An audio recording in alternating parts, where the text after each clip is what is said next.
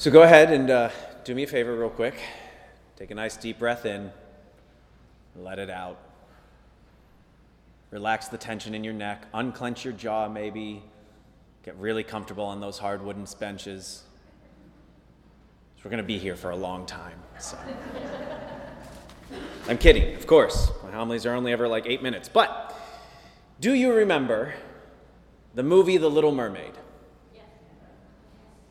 I know I do.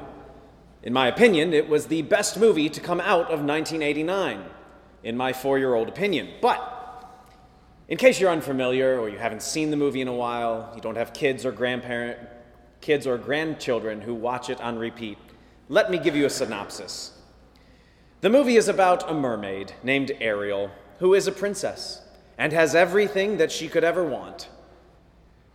But she decides that she wants the one thing that she does not have, and that would be the love of the human Prince Eric.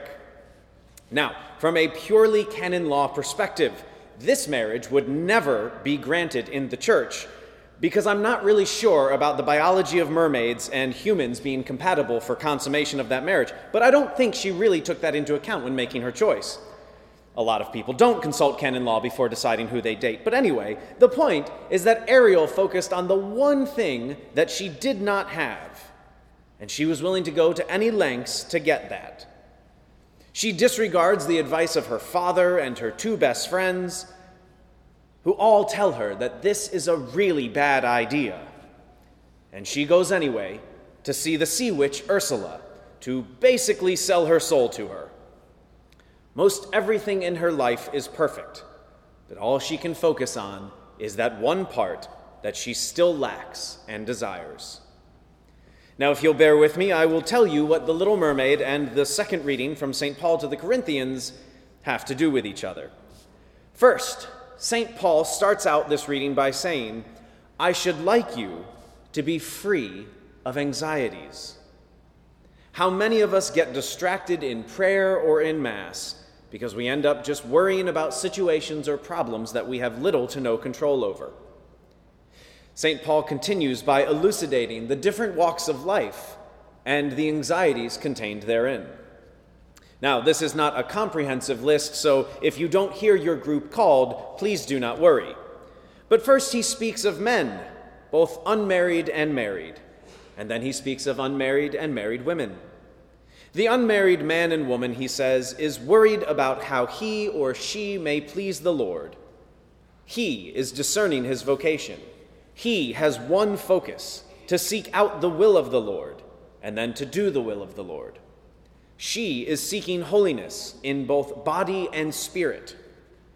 Each is unencumbered by spouse or children. Yet in times of struggle, it's easy for them to look at those who are married and think, it would be so much easier if I was married. Then I wouldn't have these problems. They want what they do not yet have. The married man and the married woman worry about the balance of living in the providence of God and also having to provide worldly security for the family that they are part of and in charge of. It is easy for them to look at those who are still single and pine away for those days long gone when responsibility was at a minimum. They want what they no longer and cannot have. Now, I remember early in my time of seminary, probably my first year in, a very close friend of mine was making a very big decision about switching careers or not. And I have to tell you, I gave him the best advice that I've ever given. Now, my advice was, of course, complete garbage because I was giving him the advice of a single man. My friend listened to me and then politely said, Dude, that's really easy for you to say, and if it was just me, I would totally do that. But if I am wrong, my wife and kids may not eat. Now, going back to the Little Mermaid, her big problem was that she wanted what she didn't or couldn't have. And as humans, we tend to do the exact same thing. Now, even though it wasn't a term that I'm aware of being coined back in 1989, if we break it down, Ariel is suffering from a severe case of FOMO. She has the fear of missing out. 90% of her life is perfect, but she can only hyper focus on the one thing that she does not have. And so it consumes her until she is ready to give everything up for it. We are often no different. We often get hyper focused on things that we want or things we want to accomplish because we too have a fear of missing out on some level of happiness that we think we are supposed to have or be able to achieve. Longing for a reality that does not exist shows that we are afraid that we will miss out of the full amount of happiness that life has to offer us. We have anxiety about, some, about being slighted or cheated by life or by the Lord in some way because life is not exactly how we want it. We have so much, and yet something is still missing. But remember, St. Paul starts his reading by saying, I should like you to be free of anxieties. He finishes this reading by saying that he wants us to be free from anxieties so that we would be able to adhere to the Lord without distraction. It's okay to focus on a goal that we would like to achieve and to have plans for the future. The church absolutely supports this. But whatever goals or ambitions we have shouldn't consume our life to the point where it becomes our idol. It shouldn't take the place of the Lord in our lives. Remember that the first commandment says, I am the Lord your God. You shall not have any other gods besides me. Sometimes in our lives, those goals that we have become our idols and our God.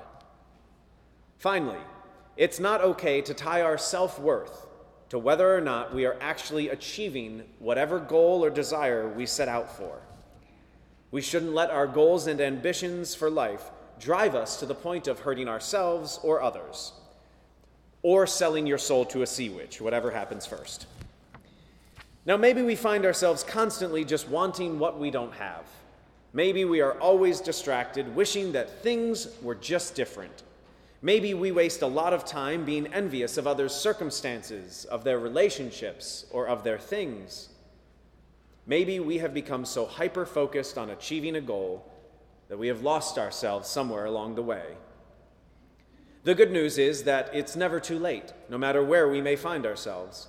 We can always turn back to the Lord, turn back to Him in the sacrament of confession, clean our slate, reorient our moral compass, and strive to follow the Lord more closely with less distraction so that we can truly be free from all anxieties that this world has to offer us.